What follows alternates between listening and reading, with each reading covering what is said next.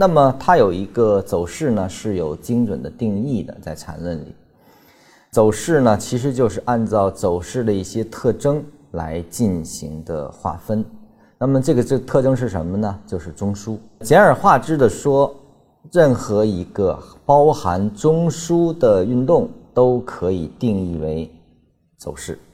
也就是说，走势是对我们能看到的一个向上的运动和或者一个向下的运动，我们可以准确的把它说成是一个什么样的走势啊？就是说它是有级别概念的和性质概念的一个划分了。也就是说，有中枢就一定是一个走势类型。那么它的特征就是必含中枢啊。如果连最小的中枢都找不到的，那它是什么？它只能是比。